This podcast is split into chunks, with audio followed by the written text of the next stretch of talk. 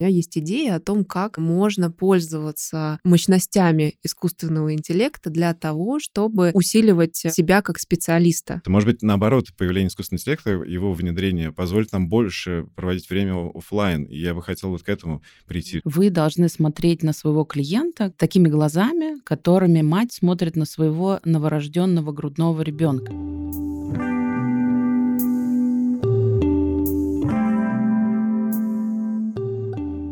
Что-то на окейном. Это подкаст о психологии и о том, как она может нам помочь чувствовать себя окей в самых разных жизненных ситуациях.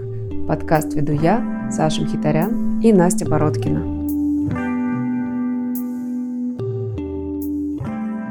Привет, это Саша, психолог и кандидат на звание сертифицированного транзактного аналитика. И Настя, клинический психолог и сертифицированный транзактный аналитик. У нас сегодня очень интересный гость. Евгений Пекач, маркетолог, копирайтер, креативщик, предприниматель и и-и-энтузиаст. Сейчас очень много волнений вокруг э, искусственного интеллекта и вообще такой нарастающей скорости, с которой он развивается, и одновременно нарастающей скорости появления связанных с ним проблем у человека, типа там перегруз информации, э, кризис э, доверия, фейки разные, fear of missing out и вообще какой-то стресс и выгорание. И, в общем, сегодня хотим поговорить о сложностях, полезностях, опасностях, экологичности и правильности правильности использования новых технологий, потому что у меня, по крайней мере, есть ощущение, что если этим ну, с таким правильным подходом пользоваться, то это может быть во благо, и да, какие-то эти проблемы могут быть исцелены. Вот, поэтому, Жень, привет! Очень рада, что ты сегодня здесь на подкасте. Да, привет, привет, спасибо, что позвали. Да, потому что ты вот в последнее время очень погружен в эту тему, в ней как-то так ориентируешься, разбираешься, проповедуешь, я бы даже сказала. И, в общем, я думаю, что сегодня твоя такая экспертная позиция, точка зрения будет нам очень полезна. Да, спасибо. Э, я хотел сказать, что э, никогда не ожидал, что у меня будут амбиции на проповедника в, в области ИИ, хотя, честно говоря, мне с детства эта тема была интересна, но тогда, когда я был там подростком или ребенком, это было настолько в зачаточном состоянии, что было совершенно неинтересно. И вот в последний год произошел какой-то резкий скачок, который стал позволять нам с помощью нейросетей делать удивительные штуки. И сегодня мы, наверное, об этом поговорим. Я все-таки предлагаю в глубине души где-то хотя бы смотреть позитивно на изменения, происходящие в мире, потому что, ну, так легче жить и приятнее. Ну, ты знаешь, я думаю здесь, что, вот знаешь, как говорится, все яд, все лекарство. У меня есть такое ощущение, что мы сегодня можем классно поговорить на тему, ну, как бы, как это с точки зрения искусственного интеллекта. Ребят, если кто здесь, как я, плохо понимает, что происходит, то ИИ — это искусственный интеллект. Спасибо, Настя. Я тоже мало что понимаю, что происходит. Вот нам надо вместе в этом как-то разобраться. Я так понял, что одной из тем у нас была гипотетическая возможность замены э, разных сотрудников и, и специалистов, таких как психолог, с помощью там каких-то ИИ-сервисов, в том числе об этом мы поговорим. Э, и я вот думаю, что, наверное, у, у какой-то части профессионалов, ну не обязательно психологов вообще, это вызывает, возможно, чувство тревоги, какой-то неопределенности будущего. И я думаю, что это во многом определяющее какое-то ключевое чувство сейчас для эпохи, наверное, потому что а, действительно грядут какие-то изменения, они уже начались, хотя то, что сейчас происходит, даже ну, с натяжкой можно назвать хайпом, потому что людей это пока не захватило даже так, как захватил, например, блокчейн, там, в семнадцатом году биткоин и так далее. Сноска блокчейн? Биткоин, криптовалюта, вот это все, когда был большой бум, люди начали скупать и так далее. Об этом реально все говорили. Сейчас, когда ты смотришь на мир, общаешься с родными, близкими, друзьями, люди как бы пребывают пока в таком неведении или не,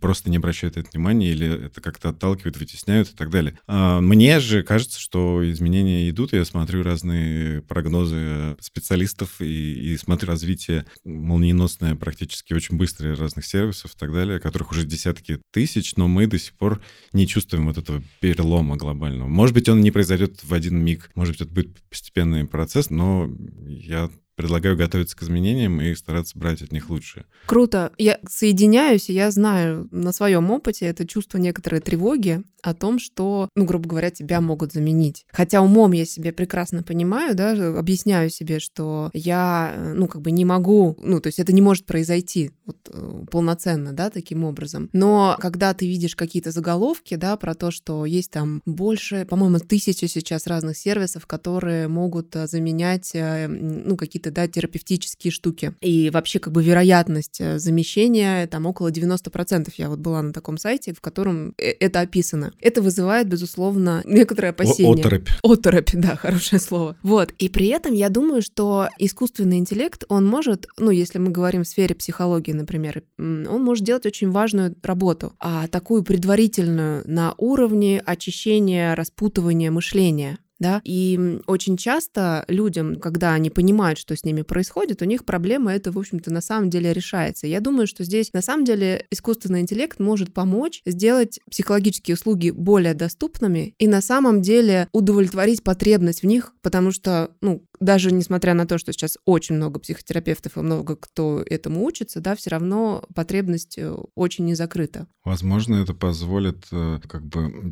начинать э, работу в терапии уже с какого-то действительно интересного момента, когда не нужно тратить время на долгое введение. И, ну, то есть это что-то вроде продвинутого анкетирования какого-то для выяснения какого-то профиля психологического. Да, такое может быть, я думаю, вполне. И вопрос в том, что тут у нас встают вопросы, которые мы сегодня должны, мне кажется, обсудить. Это вопрос конфиденциальности и обращения с вот чувствительной информацией, которая является там личные данные какие-то людей, их воспоминания, образы и так далее какие-то. Это все, на самом деле, конфиденциально, и, и никакой человек, э, ну, почти никакой, наверное, не захочет, чтобы это куда-то вышло наружу. Поэтому у нас встает такой как бы челлендж перед всеми вот информационными системами и так далее, чтобы это было некой защищенной историей. То есть ты даешь своему клиенту доступ к какому-то боту, который непонятно на каком сервере где-то находится, и он должен ему что-то рассказывать. Это не не те интимные там условия кабинета, когда там один на один, да. Поэтому тут такой как бы вот вопрос, который нужно тоже продумывать создателям сервисов и так далее. Да, и при этом вот э, мой личный опыт, да, там использование чата GPT, всем известного, когда его спрашиваешь какой-то вопрос про тревожность, я задавала ему, что мне сделать от тревожности, и он дал, в принципе, неплохие советы. То есть э, такие советы я могла бы дать в своем кабинете. Однако при этом психотерапия же намного более глубокий процесс. Да, я сейчас э, немного поясню, о чем я. А вот э, мы в транзактном анализе, мы, когда знакомимся с клиентом с первого нашего контакта, мы начинаем исследовать сценарий его жизни. Да? Сценарий жизни — это то, что человек э, пишет в раннем детстве, и это тот план, по которому он потом неосознанно проживает свою жизнь. И мы начинаем исследовать этот сценарий, выясняя, какой человек написал сценарий. Да? Будет ли он с трагическим концом, или будет он банальный, или будет он э, ну, какой-то позитивный. И это очень сложный mm. процесс сопоставления накопление данных, который говорит человек, который ты потом видишь его семейные истории, исследуя его жизнь, как прожили его бабушки, дедушки, и какой сценарий он мог написать,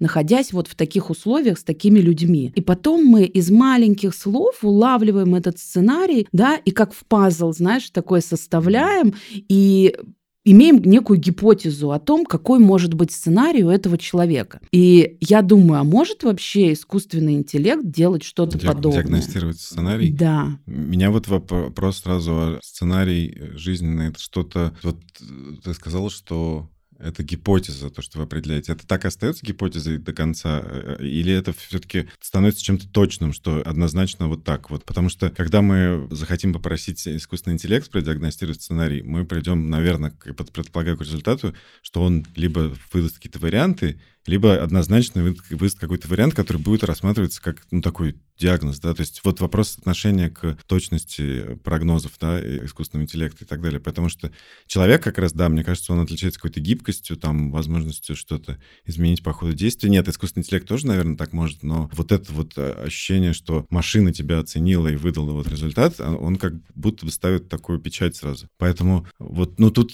это вселяет сразу надежду, я думаю, во всех, что не обойдется без ближайшие годы, как минимум, без участия людей в этом процессе, но действительно он должен стать приятнее, и, и, как мне кажется, может стать приятнее и легче как-то. Возможно, позволит сэкономить на первых каких-то сессиях э, и там, ну, это... Да, да, потому что когда человек приходит в психотерапию с некой тревожностью, беспокойством, еще чем-то, первый этап работы — это про нормализацию его состояния, да, нам там не до глубинных изменений его сценария. Но, начиная с этой нормализации, мы уже как э, психотерапевты, не медицинские, да, начинаем фиксировать в своей голове, то есть у нас как вот откладывается гипотезы, а может быть такая часть сценария, может быть такая, может быть такая, может быть это вообще то, что он сейчас говорит, совершенно не про его сценарий, да, и да, у нас сразу же, как ты спрашивал, да, если у нас сразу же какая-то, ну, то есть как мы диагноз выдаем, мы, конечно, так не делаем, да, мы все это откладываем куда-то, и потом, э, там, когда ты работаешь с человеком год, например, да, у тебя уже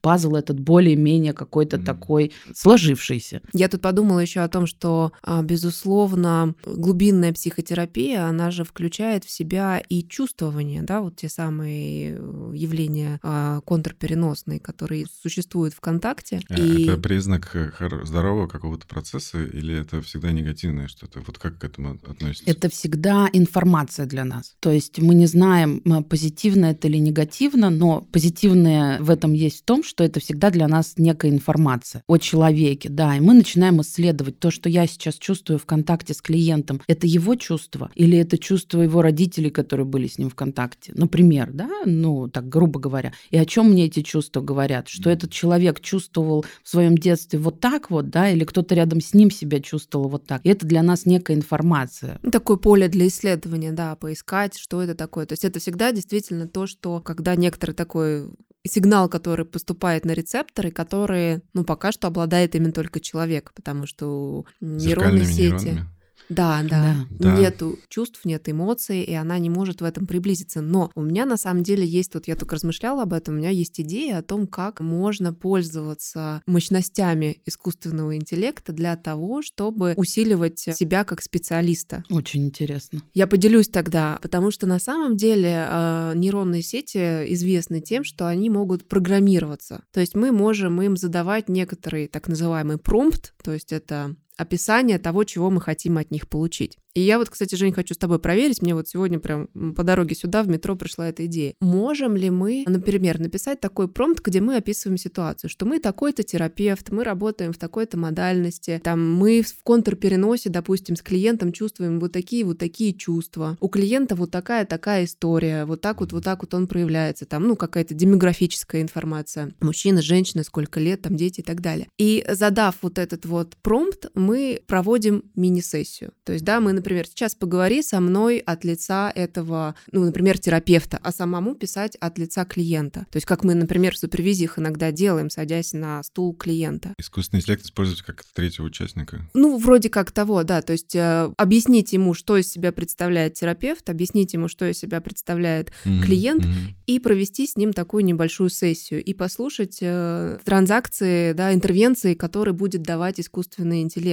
И находясь, допустим, да, вот представляю себя в роли этого клиента, немножечко через себя пропускать, как это чувствуется, когда тебе терапевт твоем процессе дает такую интервенцию. Мне показалось, что это может быть действительно, то есть это, конечно, не там супервизия, это такая скорее самосупервизия, и может быть некоторое такое вдохновение, что можно натолкнуть на какое-то вдохновение, на какие-то новые мысли, на какие-то инсайты, да. Как ты себе видишь вот это? Это как-то возможно? Возможно ли так научить нейронную сеть работать? Когда ты начала говорить, я подумал, что мы сейчас сможем идти в очень глубокие философские дебри на тему того, как бы э, появления сознания и вообще, что такое сознание, чувства и так далее потому что этот вопрос, как ни крути, встанет, потому что мы сейчас имеем дело, строго говоря, не с искусственным интеллектом, прям в прямом смысле, мы сейчас имеем дело с обученными нейросетевыми моделями, которые обучены на больших массивах данных, и они, по сути, как бы делают некие фокусы у нас перед глазами, которые мы не видим, как и делается, но они, по сути, управляют нашим вниманием, контролируют в том смысле, что они предугадывают, как бы, какой ответ мы хотим услышать, какое слово следующее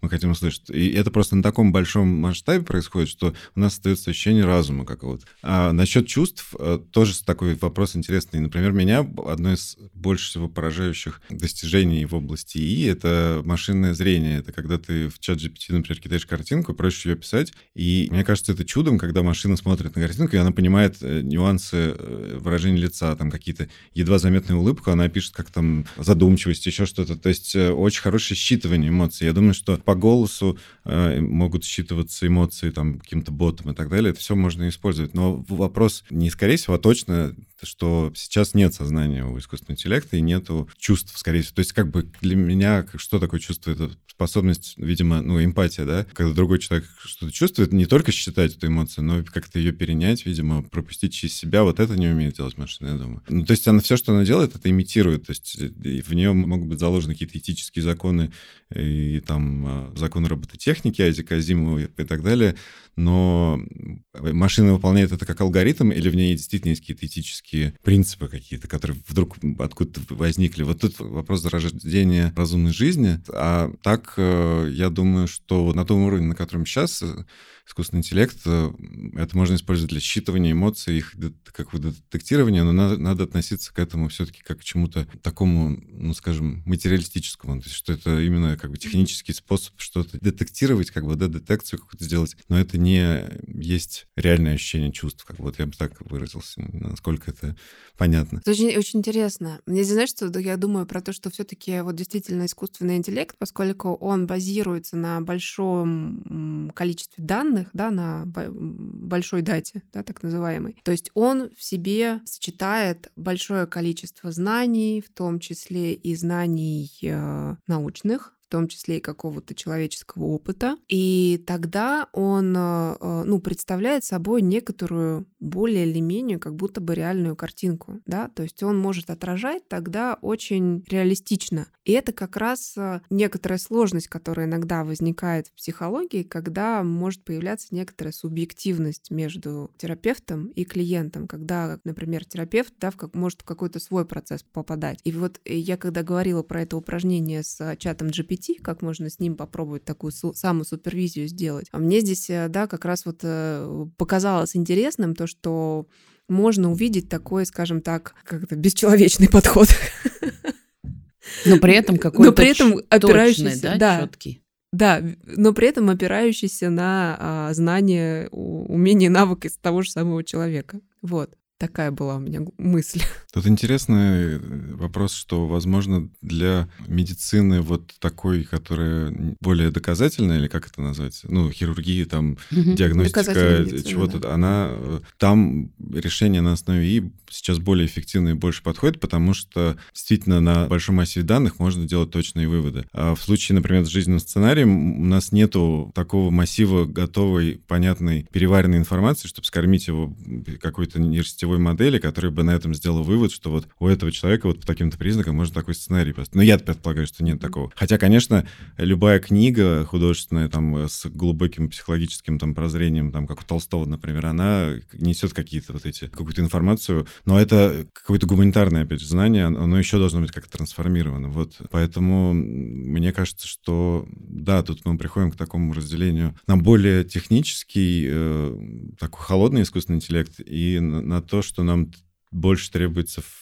психологии, например, там, или, не знаю, в журналистике, где-то, где больше нужно теплоты и человеческого human touch, то, что называется, там нужно разрабатывать какие-то системы, которые работают с эмоциями, как-то их имитируют, или в какой-то момент, я думаю, проклюнется сознание и, и эмоции у искусственного интеллекта. Вопрос, насколько мы будем готовы к этому моменту, я думаю, что, ну, для кого-то это будет неожиданно, но в целом... Я сейчас, конечно, как крамольную вещь скажу, но когда об этом всем размышляю, о том, что искусство искусственного интеллекта потенциально когда-нибудь может а, зародиться чувствование и так далее. И мне здесь э, вот из моей там летней поездки в тибетские места, как, как назвать его, в буддийские такие святыни, вот этот, конечно, Будда будущего, Митрая, да, он, его зовут, если я правильно сейчас говорю его имя, может быть, я сейчас ошибаюсь. Вот, как будто бы это что-то что-то такое, вот мне, мне кажется, видится что-то похожее.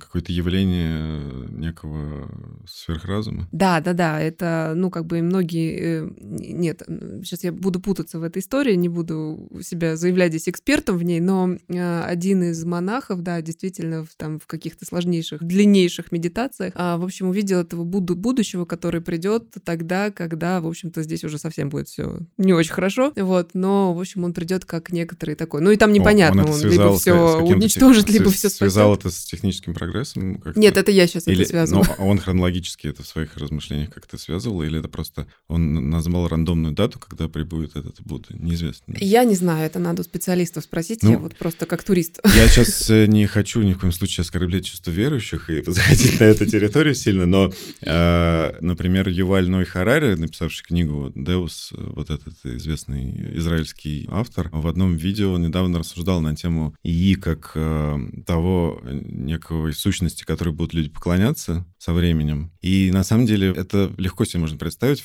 в качестве сюжета какого-то фантастического фильма, где люди настолько отдали себя во власть, видимо, этого разума, и настолько ему подчинились. Я думаю, что это может происходить по собственной воле. Есть фильм очень хороший, я его сериал, который я не смотрел, но он на эту тему очень классно показывает истории. По-моему, называется «Миссис Смит или миссис Робертс. Там сюжет в том, что весь мир уже давно под управлением искусственного интеллекта, все ходят с маленьким наушничком в ухе, и там тебе женский голос все твои как бы инструкции по жизни дает. И в этом фильме есть героиня-монашка, которая пытается бороться с этим искусственным интеллектом, то есть она все это не приемлет, никогда с ним не общается и так далее. Вот, но в этом фильме прослеживается такое ощущение, что люди сами не сопротивлялись, что появился некий...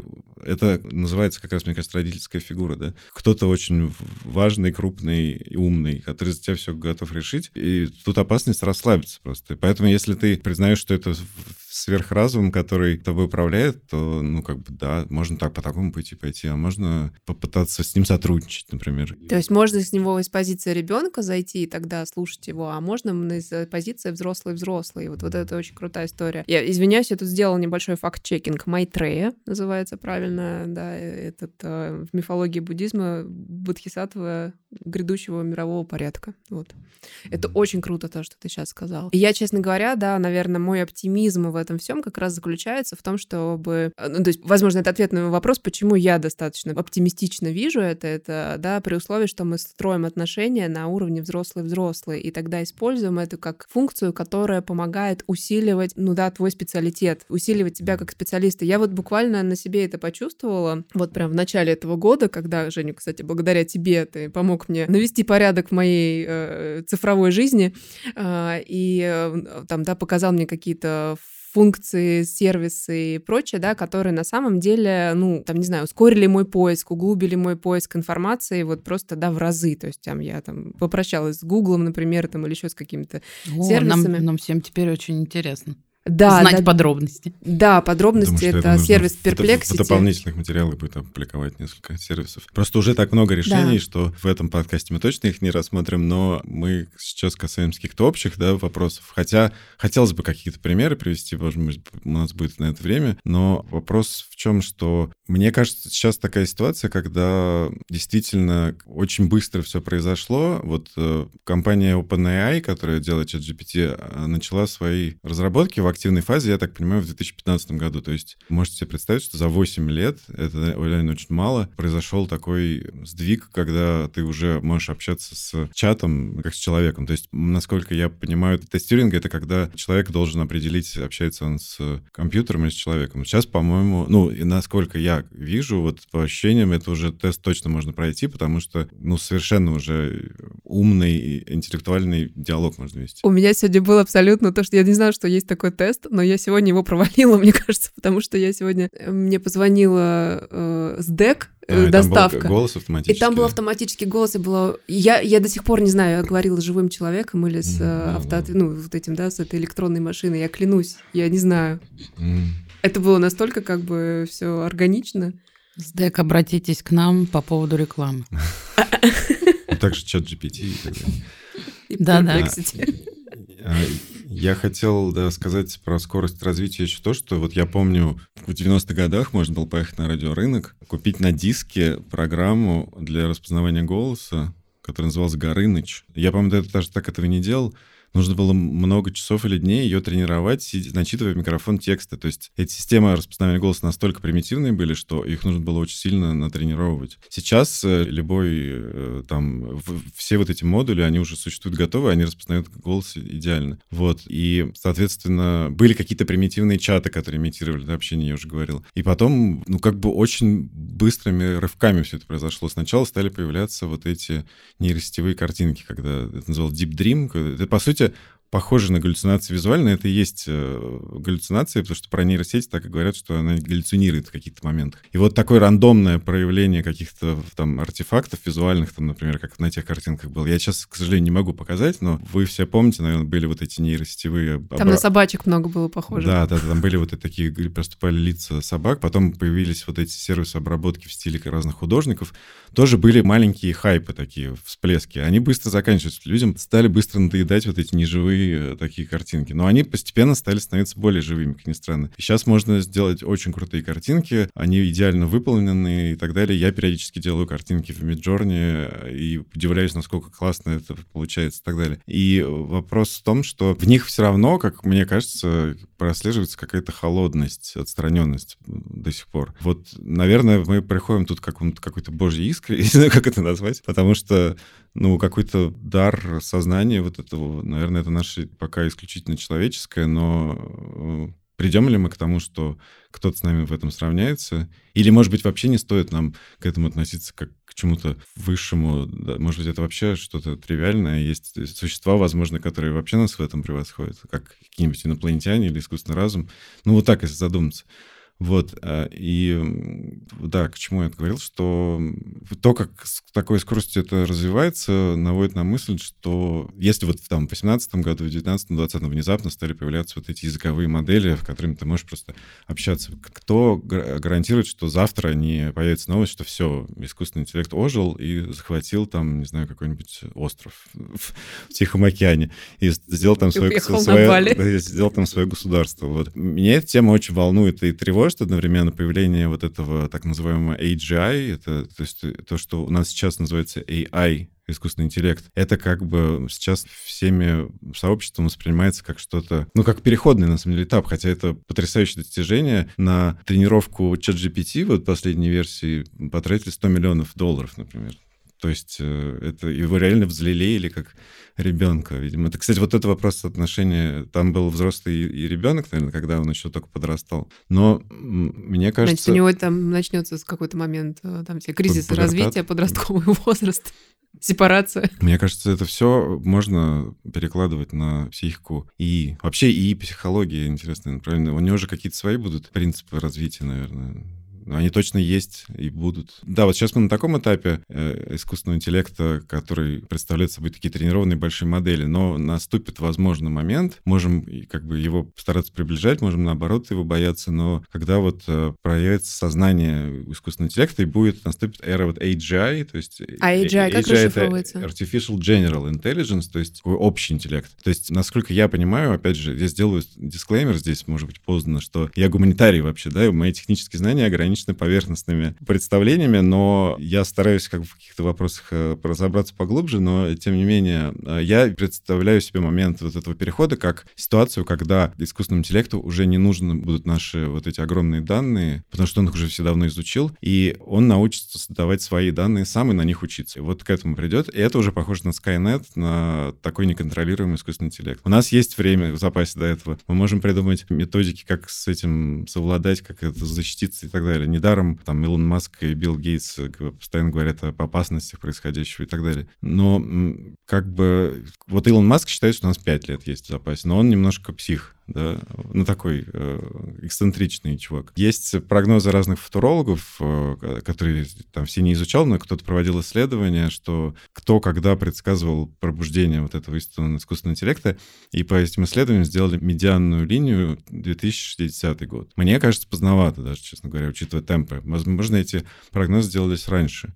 Мне вот кажется, что про- многие прогнозы, они теряют актуальность, потому что они делаются, например, на этапе чат GPT-3, когда модель была менее умной, а потом на четверке такой рывок произошел, который как бы технически выражается в каких-то очень мощных цифрах, но вот э, и, и это реально революционный ход, но он не, пока не меняет все настолько глобально, чтобы говорить о какой-то революции, да. Поэтому все происходит быстро, и давайте к этому готовиться. Давайте. Осва... Осваивать это, осваивать. Очень глубоко. Давайте вернемся к э, психотерапии и и и. Да, да, давайте, давайте потому что... от захвата мира, потому что очень Но страшно. Это было, это было важное, мне кажется, отступление, потому что надо э, понимать, чего бояться. Ну, то есть, э, э, если одновременно, одновременно вы видите и врага, и партнера, как бы проявленность двух сущностей, ну, такую суперпозицию, ну, то тогда мы будем, наверное, трезво оценивать более. Нам нужна какая-то объективность, наверное, в этом. Но я здесь вижу, да, действительно, то, что есть, ну, определенные опасности связаны с этим, потому что, да, ну, даже в плане, там, не знаю, а, того, что это настолько может имитировать, что можно уже там путаться и не понимать, что происходит, да, и здесь, наверное, какие-то этические вопросы возникают да, и как и вопрос про то, как они могут регулироваться. С другой стороны, мне почему-то, ну, я поделюсь просто, наверное, своим мнением, я не знаю, насколько оно как бы реально нет, это просто это чисто мое мнение, да, о том, что все-таки сейчас есть такая тенденция, что личный контакт становится очень ну, вот таким более ценным, да, что вот даже, да, там онлайн обучение или очное обучение, это становится вот, да, все-таки таким более привилегированным, что ли, да, возможно, это уже то, что не каждый себе может позволить, да, потому что больше на рынке будет другого, да, а, и при этом, да, то, что, как и в случае с психотерапией, все-таки личный контакт, и я думаю, что наверняка нейросети смогут там чему-то больше и больше учиться, да, со временем, и мне все-таки кажется, что живой человеческий контакт, вот он ни с чем не будет как бы сравним, сопоставим, и он все равно останется желанием, потому что все-таки, я не знаю, может быть, в какой-то момент тоже появится, что люди будут рождаться как-то иначе, чем они сейчас рождаются, и тогда, да, мы не будем появляться из вот из контакта. Вот. Э, но вот пока что у меня такое видение. Из контакта? В смысле? Из ВКонтакте?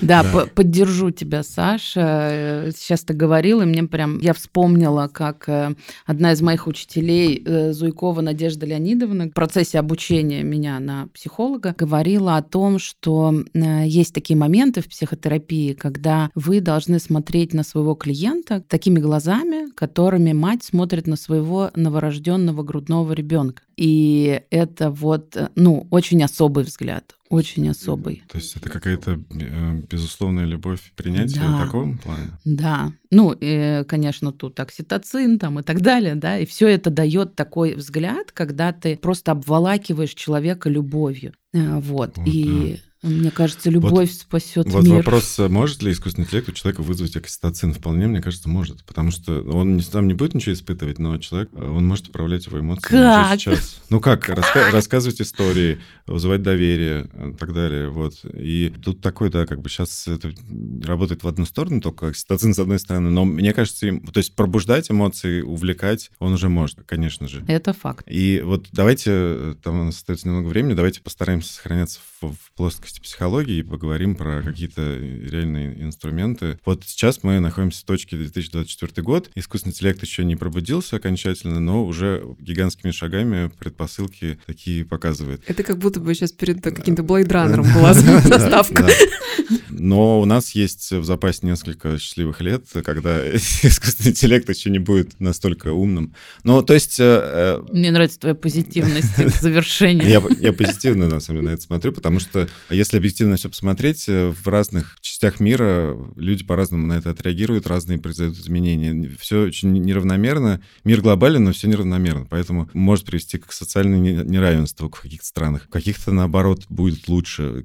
То есть какие-то страны могут использовать искусственный интеллект для создания более благоприятного какого-то гармоничного общества. В каких-то, наоборот, это рассорит людей. То есть я вижу вот такое какое-то развитие. А оно, на самом деле, достаточно... С ним легко смириться, потому что то, что в мире происходило всегда испокон веков. Где-то плохо, где-то хорошо, но из этого складывается какой-то баланс. Вот, что мы можем э, сейчас делать, это брать от э, этих сервисов все, что мы можем для собственного развития и производства какого-то своего продукта и там работы. Вопрос в том сейчас, что уже очень много сервисов, они все предлагают свои услуги по структурированию информации, пересказу, там, транскрибированию речи и так далее. Они грозят тем перегрузом, про который ты уже говорила, что наш мозг эволюционно не привык к таким скоростям. Мы уже э, там 20, сколько, 20 лет в интернете вот сидим с нарастающей скоростью, получаем эту информацию. Наступит момент, да, когда это будет вообще перегружено. И нам нужно ввести какую-то гигиену вообще и в работе, и в жизни, чтобы отключаться. Может быть, наоборот, появление искусственного интеллекта, его внедрение позволит нам больше проводить время офлайн. И я бы хотел вот к этому прийти, чтобы это было, чтобы ты работал 2-3 часа в день, а остальное время, ну, не то, чтобы искусственный интеллект за тебя все делал, но какую-то работу он бы делал предварительно или параллельно с тобой. То есть ускоряется сознание, ускоряется память, э, там, взаимодействие с собственной памятью, с какими-то воспоминаниями и так далее. Но мы начинаем использовать внешний мозг, очень на него полагаться. Мы уже и так это делаем много лет, потому что мы привыкли к поиску, к картам и так далее. Я уже плохо ориентируюсь в городе без карт. Это приводит к такому атрофии, наверное, каких-то там функций, возможно. И надо, наверное, с этим э, как-то работать, потому что, ну, выходить в город без телефона, без искусственного интеллекта и так далее. Я думаю, что будут э, популярны всякие ретриты, в том числе психологические, там, с, э, с отключением от искусственного интеллекта, и как минимум от искусственного интеллекта, а лучше вообще от цифровых связей. Потому что мы переходим на другой этап. Там, да, была информация, интерфейсы графические, телефоны и так далее, и так далее. Это уже был глобальный сдвиг. И сейчас произойдет еще один сдвиг, когда мы начнем э, с информацией общаться в формате диалога. То есть это я очень хотел об этом сказать, потому что это то, что сейчас уже происходит. Есть многие сервисы, которые эту территорию окучили. Например, вот я хотел рассказать про сервис Dockster. Э, пишется там XC, по-моему, в, описании, потому что добавить. Тоже основан на языковой модели, типа ChatGPT. Идея такая, что ты закидываешь туда любой документ, и дальше ты просто как будто интервью берешь у этого документа. То есть этот документ становится некой сущностью, с которой ты общаешься. И я э, думаю, что надо так начинать относиться к информации, когда, например, мне дадут 10 книжек прочитать по какому-нибудь курсу обучения, я, наверное, не буду их уже читать. Потому что, ну, если это не художественная литература, от которой я могу получить удовольствие там, от сюжета или там чего-то, или там это какая-то нон-фикшн книга, но с какой-то художественной ценностью. Если это просто информационная книга, то ее проще проанализировать нейросетью, выцепить самое важное и при необходимости дополнять это свои знания. Смотри, как интересно. Ты тоже говоришь о том, что э, чувствами тебе лучше оставаться в реальном мире, да? Ты говоришь, если я э, буду читать книгу, если это художественная литература, которая мне доставит удовольствие, да, это очень чувственно, ты так сказал, и это меня радует. Да, да, да, абсолютно. Что да. остается, чувство остается здесь в реальности. Хотя, опять же, если школьник пишет сочинение, он навряд ли будет читать. Ну, э, школьники — это отдельная тема. Да, да, да. Там, там такие жесткие книги нам дают в школе. И у них которые... другие условия, да, у них есть на некоторые тоже там требования прочитать эту книгу, и там тоже понять. другой процесс, да, и так далее. Поэтому, в принципе, школьников тоже можно понять, что им проще интервью с этой книгой провести, чем прочитать ее. Очень круто, очень интересно. Э, я, честно, знаете, о чем еще подумала? Я думаю, что что многим опытные терапевты еще до появления искусственного интеллекта начали делать такую штуку. Ну, вот если в разрез психологии возвращаться, да, вот эту предварительную работу. Например, запуская какие-то свои образовательные проекты, марафон или что, еще что-то такое, где а, большое количество людей могло пройти через вот это вот как раз, да, поглощение этой информации, усвоение ее, и дальше уже тогда идти в терапию на более глубокий уровень. Поэтому я думаю, что здесь действительно и искусственный интеллект сейчас может стать такой более какой-то такой удобной и простой простой моделью того, как она может помогать им закрывать потребность да, людей, потому что действительно спрос гораздо больше, чем есть предложение. Да, как бы там ни казалось, он действительно ну, не закрывает потребности этого. Во многом просто потому, что многие люди себе не могут этого позволить. Вот. И при этом сейчас вспомнила, что еще в 60-х, 70-х годах была создана программа, аналог современных чат-ботов, которая называлась Элиза. Не слышали а, про такое? Да. То ли ее психотерапевт какой-то создал, да, она там настроена именно на диалог с человеком, mm-hmm. на активное слушание. Вот, еще mm-hmm. тогда, в те времена. Но, э, я так понимаю, она не прижилась, потому что сейчас никто про нее не слышит. Я не знаю ее историю, но, видимо, не, да, что-то не пошло. Ну, вообще, да, эти концепции машинного обучения, они там с середины 20 века закладывались, но это все изначально было просто на бумажках, потом на перфокартах. То есть сначала все равно пошло все от человеческого ума, да, то есть человек сначала в уме придумал искусственный интеллект, а потом искусственный интеллект стал сам развиваться. Поэтому, э, да. Смотри, как она выглядит. Я нашла в Википедии, да. да, как она э, в 60-х годах mm выглядел аналог.